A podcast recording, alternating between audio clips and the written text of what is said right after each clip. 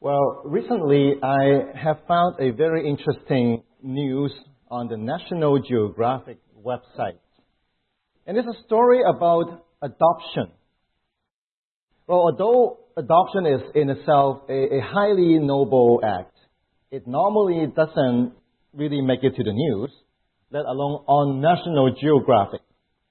Well, this news is different. This news was interesting because it sounds just like a Disney movie in the works. Let's take a look of a video clip from National Geographic, and you will know what I mean. Marco? Yeah, there's no sound.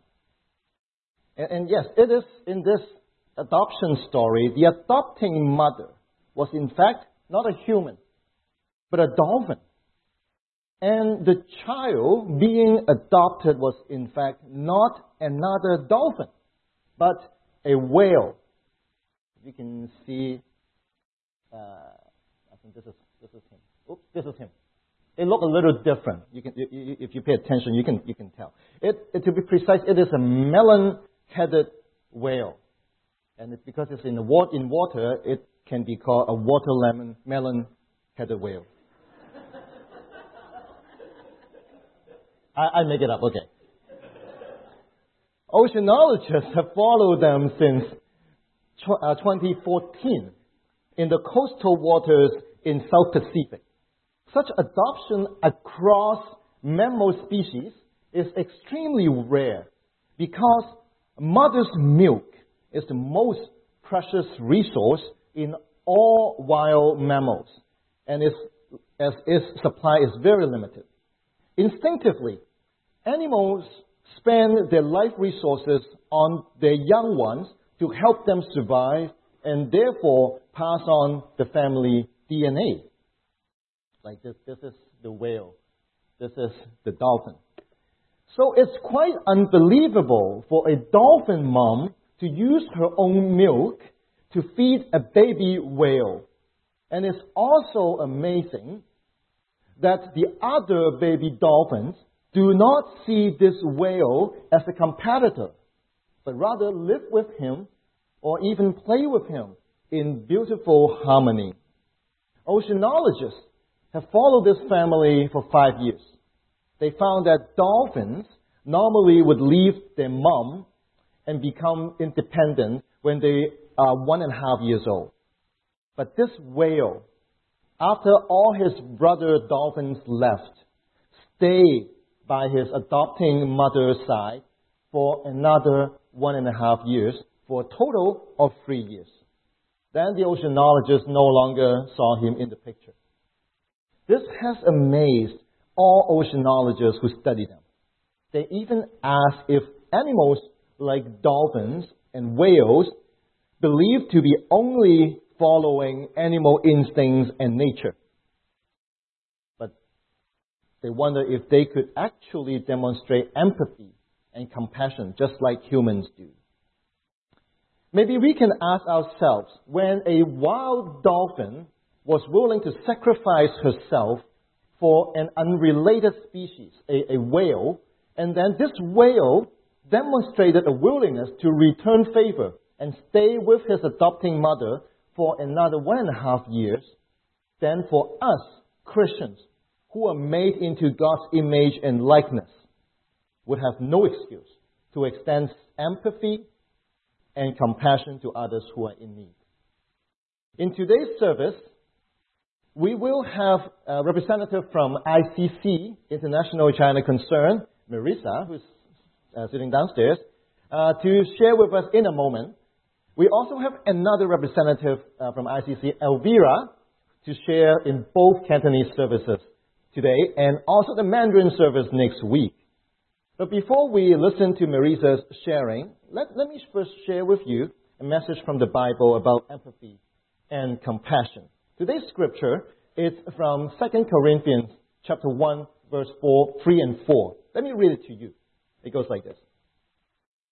Praise be to God, to the God and Father of our Lord Jesus Christ, the Father of compassion, and the God of all comfort, who comforts us in all our troubles, so that we can comfort those in any trouble with the comfort we ourselves have received from God.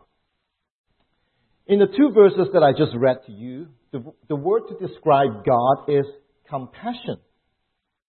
In the category of mercy, there are a few words that they appear to be quite similar, but could also cause a lot of confusions to us. These words respectively are pity, sympathy, empathy, and compassion. Although they appear to be quite similar, they can be ranked from low to high across the spectrum of mercy. In the spectrum of mercy, the word pity is at the low end. It is the more basic form of mercy. Pity is more about cognitive awareness. Like you have taken notice that something bad has happened to someone.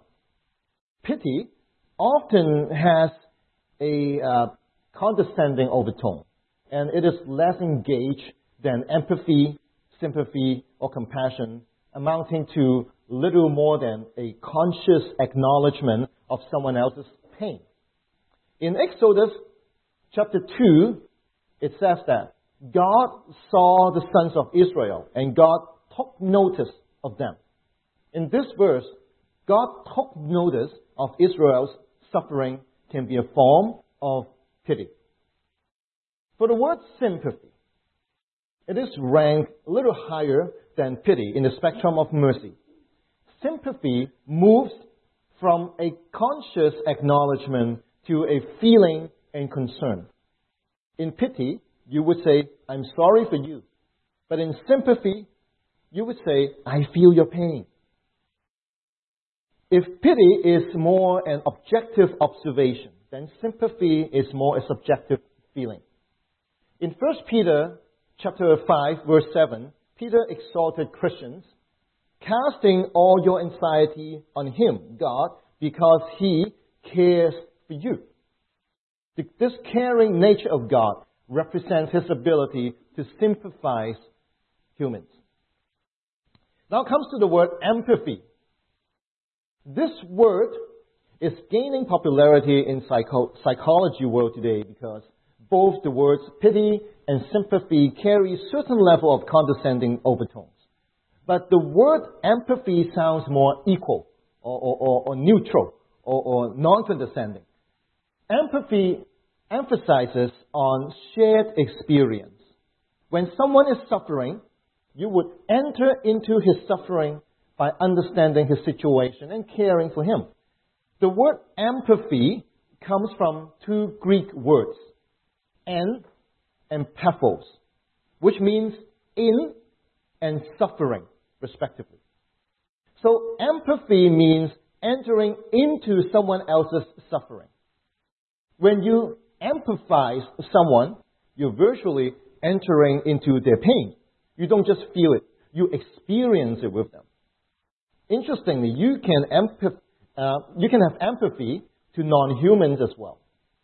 For example, you can establish empathy with characters in fictions or in movies. You know the character is not real, but you would still feel like you are connected with the character. As you enter his or her pain, as the story goes, so do your tears. Some of you might know that I really like koala. And last week, I saw on the news that 2 koalas got killed by a car in Australia. And I felt so sad. I almost cried. I empathized them. Also, Jesus empathized us as well. The book of Hebrews said, "For we do not have a high priest who is unable to empathize with our weaknesses, but we have one who has been tempted in every way." God empathized us.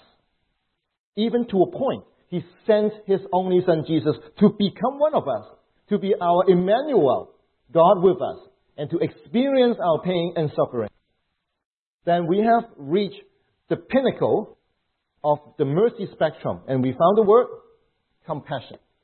Beginning with the inner experience of empathy, and as it transforms into real action to help others to relieve them from their suffering, then compassion takes place. The word compassion is originally a Latin word consisting, again, two words, com, passion, meaning alongside suffering. Thus, compassion means walking alongside those who are suffering with the objective to relieve them from their pain. In the Gospel of Luke, it recorded that, filled with compassion, Jesus reached out his hand and touched the man. I am willing, he said, be clean. Immediately, the leprosy left him and he was cured.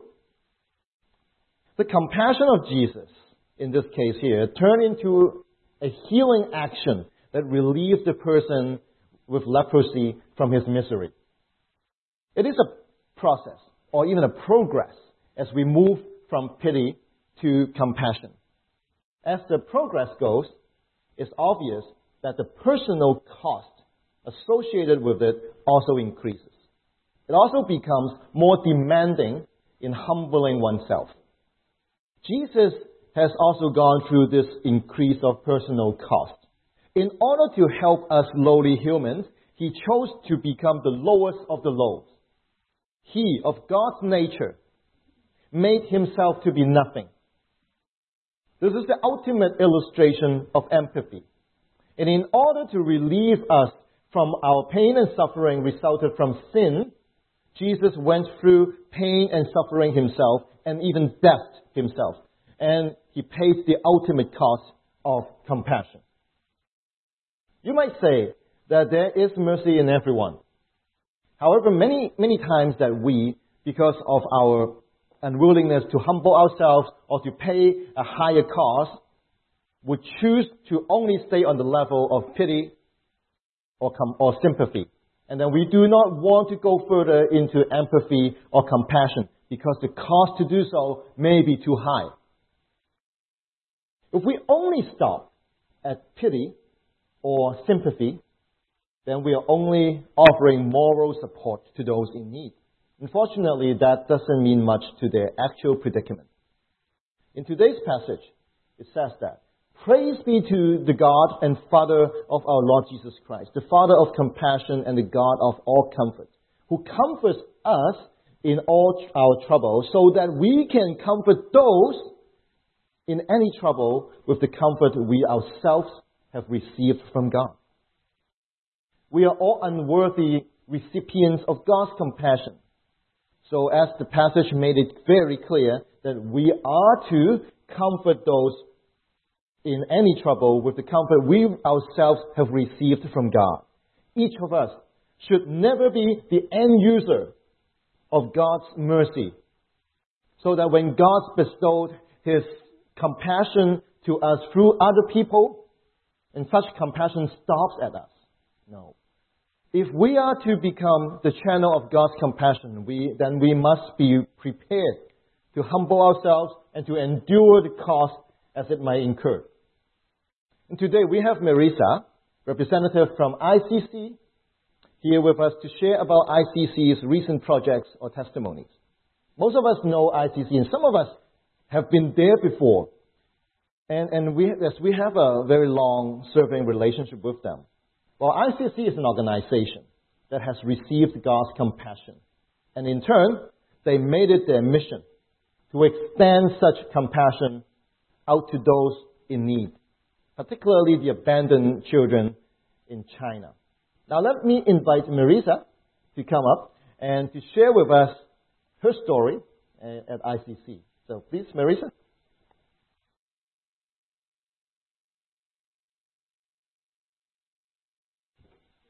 Yeah, you can use this. Perfect. Good morning, everyone. Thank you so much for having me today. So, as Pastor Sam said, my name is Marisa, and I work for International China Concern, and we are a Christian development organization whose mission is to give love, hope, and opportunity to every child with a disability. And I just wanted to start off today by thanking VCBC as a congregation. You've been one of the churches that has been supporting our ministry since the very beginning, and we could not do what we do without your support. So we're so thankful for you, and I'm excited to share with you today. Oh, So I just wanted to start off by telling you a little bit briefly of my story and how I ended up sharing in front of you today. So I actually had the opportunity to live in Asia for 8 months, and throughout this time, it really grew my heart for that part of the world, and I just fell in love with the people and the culture, and I actually was considering staying there and living there, but at probably about 8 months, after living there, I felt like God was really calling me to come home, and I didn't want to come home. So that's kind of how I knew that it was God who was the one that was, you know, had that still small voice in my head. So I finally listened, and I packed my bags, came back to Canada, and within about a couple weeks, I got the job offer to work for International China Concern, helping in a part of the world that through that 8 months I had really continue to grow my heart for. So here I am today. And the first verse I wanted to share with you comes from Acts 1:8. But you will receive power when the Holy Spirit comes on you, and you will be my witness in Jerusalem and in all Judea and Samaria and to the ends of the earth. You and I will receive power when the Holy Spirit comes upon us. So when God calls us to something, it's God who will empower us. Sometimes it's easy to think that things are completely up to us. It's all on us to accomplish the vision that God has put on our heart. But God is the one who's going to empower us. He always calls us to places and things that are beyond our capacity. We need His power to accomplish what He puts on our heart. When we're called, we receive power after the call to be witnesses to Jesus and who He is, where He calls us, and to whom He calls us to. It's not about where we want to be, where we think we should be, the people we want to minister to, or the ministry we believe we deserve or demand to have. It's about where God places us. Often it seems God places us in areas with people we don't want to be in. But God knows the end from the beginning, and He wouldn't place us there if it wasn't for a greater purpose. So I'm sure David Gotts might be familiar to some of you. I know he has come and shared at the church before, and he is the founder of International China Concern. But I wanted to share a little bit more in depth about his story today and how he is a living example of someone who felt completely unequipped to do something that God called him to, but through the power of the Holy Spirit, hundreds of children's lives have been transformed because he said yes to God and trusted Him. So back 26 years ago, at the age of 19, Dave was living in the UK, and he felt God placed on his heart the call to serve in a country that wasn't in the borders of his own nation, and he felt called to China. So he packed up his bags and moved to Taiwan to learn Mandarin. And after that, he was just praying and discerning about what his next steps were. And he had a friend who was volunteering at one of the state-run welfare centers, which are also called orphanages in China. And she invited him to come and volunteer for a little while. So he packed up and went to Nanning in China. And when he walked into this orphanage, he expected to hear children playing and laughing and having fun, and he saw the complete opposite. He walked in and there was silence. He saw children just with completely blank looks on their faces, in desperate conditions, terrible conditions that no child should have to live in. There were children with disabilities who were tied by the wrists to potty chairs and left there all day because there were not enough caregivers to give them the proper care. And in a time where, you know, Dave thought that children were valuable and precious and loved, and that's, you know, how they were supposed to, that's how it was supposed to be. And he saw the complete opposite. Children just left to fend for themselves. And he cried out to God, this is not the way the world is supposed to be. And as his friend continued to give him a tour of the orphanage, she took him up to one of the final rooms and just prepared him. You know, this is going to be very hard to see. And back 26 years ago, they had a room they would call the dying room. So basically the orphanages were so overrun with children and lack of resources, they would take the weakest, most disabled children into a room and place them in a crib and leave them there to starve to death. And a couple of the babies had already passed, but there was one little girl who was still alive. And Dave picked her up and asked the director of the welfare center, "Can I take this child home and care for her?" And he agreed. So he wrapped her in a blanket and took her back to his friend Kit Yang's house. Throughout the night, her condition worsened, and Dave just looked at this beautiful little girl who God saw as having so much value and worth and a purpose for, and he decided to give her a name, and he named her Baby Rose. And unfortunately, as her condition worsened throughout the night, Dave took her to the hospital, and she passed away. But this little girl, Rose, inspired Dave to commit his life to caring for these children who have been forgotten, these children who desperately needed love. And he decided to stay in China, and he felt completely unequipped. He had conversations with God. How can I make a difference? What can I do? I'm just a banker from the UK. I'm not a nurse. I don't have any training. What difference can I make? But God spoke to him very clearly and said, if not you, then who is going to love these children? So that's what he committed his life to. The director of the welfare center took notice and gave him an old rundown building to care for some of the children in. And this is how International China Concern started. We now help 350 children in 2 different centers in the Hunan province, in Hengyang and Changsha.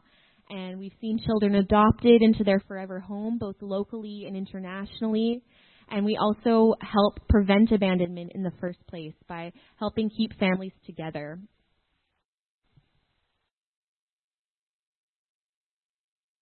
So some of you might be wondering, why does this happen in China? Why are there so many children with disabilities who are abandoned and don't have homes?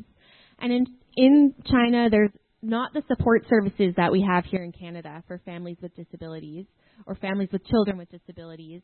And these parents, they honestly don't want to abandon their child. They just feel so hopeless and alone, like they have no other choice.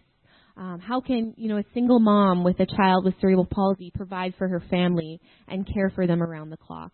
So these parents are actually facing going to jail by abandoning their child. It's illegal in China, but they don't feel like they have another choice. So we want to change the perception from, judgment to compassion of these families, because your heart really breaks for them. I don't know about if any of you in the audience here are parents, but, raising a child's a lot of work from what I hear. I don't have any yet. And then I can imagine even having a child who has special needs. That's they need a certain level of care. So having a child with special needs in a country where you're completely on your own, you really feel for these parents. So we are trying to provide the support that is missing and walk alongside these families by providing them with counseling and daycare, respite care, all of the things that they need so they can feel empowered to stay together as a family. So I told you that during my 8 months living in Asia, I'd really grown a heart for China and that part of the world. But I didn't really have any friends who had disabilities until God brought Chanha into my life. So shortly after I started working for ICC, Chan joined the community group that I lead at my church. And Chan has a high-functioning autism. And I developed a friendship with him. And he is incredible. He's the happiest person that I've ever met. He always has a huge smile on his face and always knows everyone's name at church.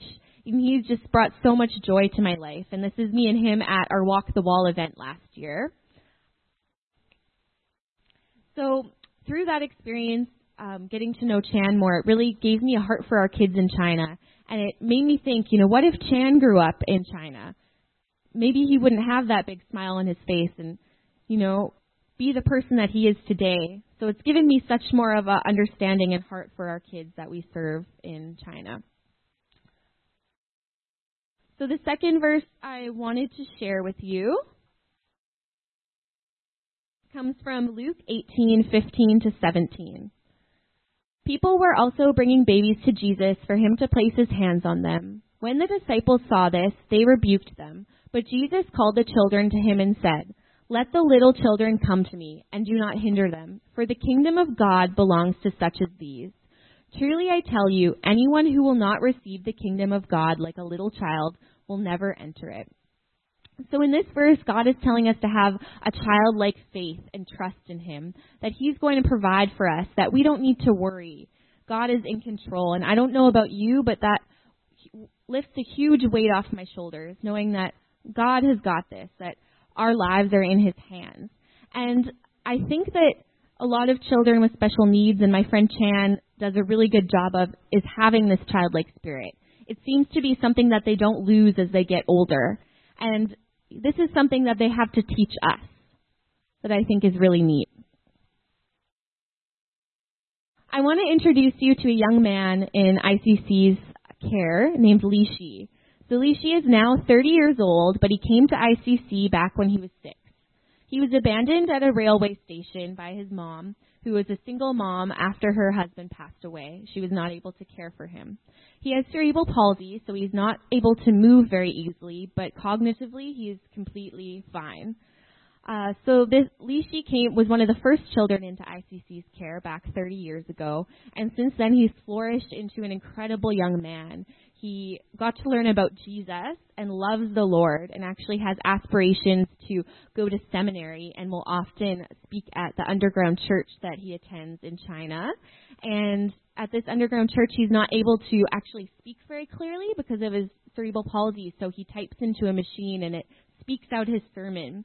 But just a remarkable young man. He has a job, he sells newspapers and helps with the cleaning business. And his life has truly been transformed because of ICC's love and care. And his life would have been vastly different if he hadn't come into ICC's care and grew up in the state-run orphanage. The last verse that I wanted to share with you today comes from Matthew 25:40 and 45. The king will reply, "Truly I tell you, whatever you did for one of the least of these brothers and sisters of mine, you did for me." He will reply, "Truly I tell you, whatever you did not do for one of the least of these, you did not do for me." So one thing I wanted to highlight in this verse is that God is calling us to take action today. He's not, sometimes we always make excuses. We say, you know, I'm going to help, I'm going to make a difference, I'm going to volunteer down the line, when I have more finances, when I have more time, when it's a better time for me in life. But God is calling us out here, and he's saying, no, it's what you did today. I'm calling you to make a difference today. And we all can take a step. We can all take action to some capacity right now for a cause that God has put on our heart. God has called us to not only have pity on these children in China, but he's called us to have compassion for them, like Pastor Sam said, to actually make a difference, to do something. And whether that's with ICC, what I've talked about today has, you know, God's put that on your heart, or it's another ministry. As Christians, we need to take a stand against this injustice and say this is not okay, that this is happening in our world, and we need to make a difference. So some ways that you can connect and engage with ICC, if what I've talked about interests you, I wanted to just share with you briefly. So this is my sponsor child, ZZ. So for $40 a month, you can transform a child's life. This $40 goes towards providing specialized therapy, care, family, nutritious food, everything this child needs to have the full life that God has for them. And you get updates of your child 3 times a year, how they're doing. You can write them back and forth. And you even have the opportunity to visit them if you go on a short-term team. So one thing that we've been really blessed with as a ministry is that in a time in China where there's so much persecution of Christians, we've been given this incredible favor to be a light to the country through loving these children. And we've actually found out that we're going to be getting 50 more children into our care in the coming months. And that's incredibly exciting. And that's 50 more mouths to feed and to care for and to love. And we know that God is going to provide sponsors for all of those children. So we would love for you to sign up today to sponsor a child that's currently in our care or one of those new 50 children coming into our care. We also have a family partners program that's very similar to our sponsorship program, but instead of sponsoring a child at ICC's orphanage, you sponsor a group of 5 families. So this is how we prevent abandonment. We provide those support services for the families, so that's where the funding goes towards. And you also receive updates on how those families are doing. And there's 3 different giving levels and some different examples of the impact that will make. So it's $25 a month, $65, or $130 to have an impact in helping a family to stay together. And another thing that we have is short-term teams. So we have teams that go probably about 8 times per year, and you go to our centers in Hengyang or Changsha, and you get to experience and learn what ICC is all about, play with the kids, help support the local staff there.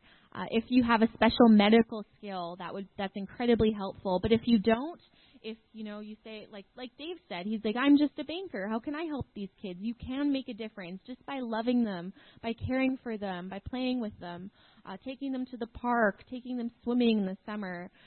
So if this interests you, we have teams coming up in October, and we have one coming up in January, and there's also various other dates throughout 2020. So I'm going to play this video if it's working. I'm not sure if it's in the PowerPoint, but if not, that's okay. We'll just skip over it. So many of you have probably heard of Walk the Wall before. So we have Walk the Wall 2019 coming up September 28th at Stanley Park. So VCBC Church, I actually can't see the number because the way that it went into the PowerPoint, a picture is covering it, but I think I have it on my notes here of how much you all raised. You did a great job. We were thrilled. I think VCBC was one of the highest fundraising teams. $12,000 was what you guys raised last year at Walk the Wall. That's incredible. You guys have had such a huge impact on our kids' lives. And we have some exciting things happening at Walk the Wall this year that you don't want to miss. So if you want to sign up, you go to walkthewall.org, and it's a 3K or a 10K walk, and you walk and fundraise, and it'll be a really great day with a live band. There'll be a balloon artist for the kids and lunch, so we hope to see you all there on September 28th. And if any of the things that I talked to you today about, short-term teams, Walk the Wall, sponsorship, family partners, if any of those are things that you want to get involved in, you can come and talk to me after the service. We have a booth set up downstairs, and I'd love to chat with you more. And once again, thank you so much, everyone at VCBC, for helping us to transform the lives of these children in China. We are so appreciative, and thank you for being a part of what we're doing. Thanks for having me. Have a great day, everyone. Thank you. Thank you, Marisa. And I also like to not just welcome you, but also welcome your fiancée, Rainier. Welcome to be with us today. The big day is coming up, so congratulations. Yeah.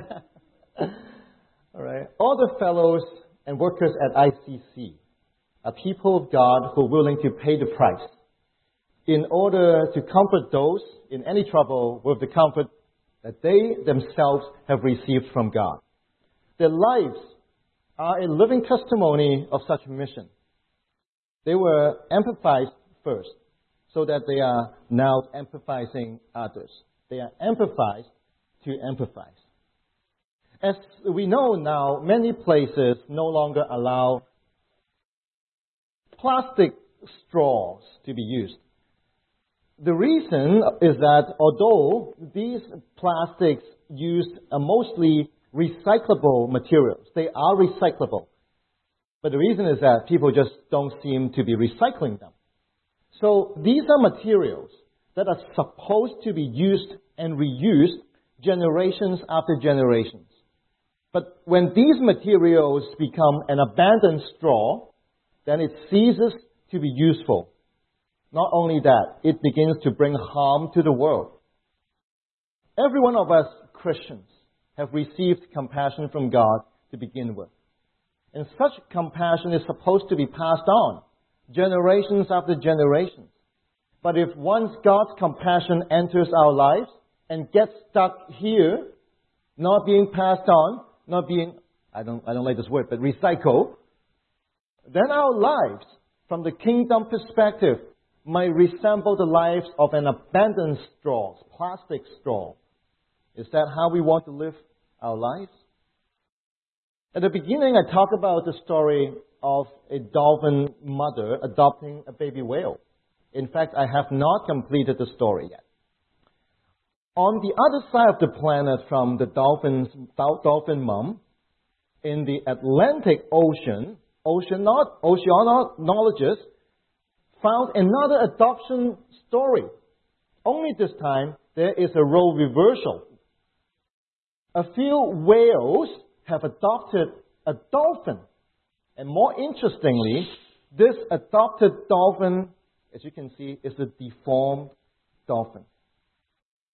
You can see from this picture that it has spinal deformity. Oceanologists have followed this family for a while and discovered that this dolphin was well accepted into this whale family, and he even plays with them. It seems to me that it is the orphan whale in the Pacific Ocean who was given compassion by a dolphin mom, and such compassion was returned by another group of whales who extended compassion to a deformed orphan dolphin. Our church theme at this anniversary is blessed to bless, freely given, freely give away. This process of extending compassion could very well cause us inconvenience or even significant cost. But if whales or dolphins are willing to endure, to extend compassion, we as God, children of God, how can we say no when Scripture makes it so clear? Let us all pray together. Heavenly Father, you are a God of empathy and compassion. We give thanks to you because you first loved us.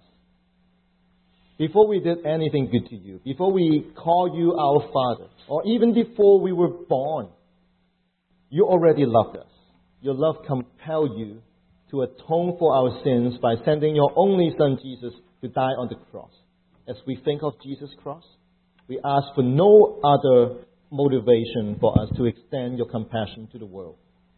Help us to set our sight on you, on your kingdom, so that we no more live for ourselves and for our desire, but for your will to be done and your name be glorified. For we pray in Jesus' name. Amen.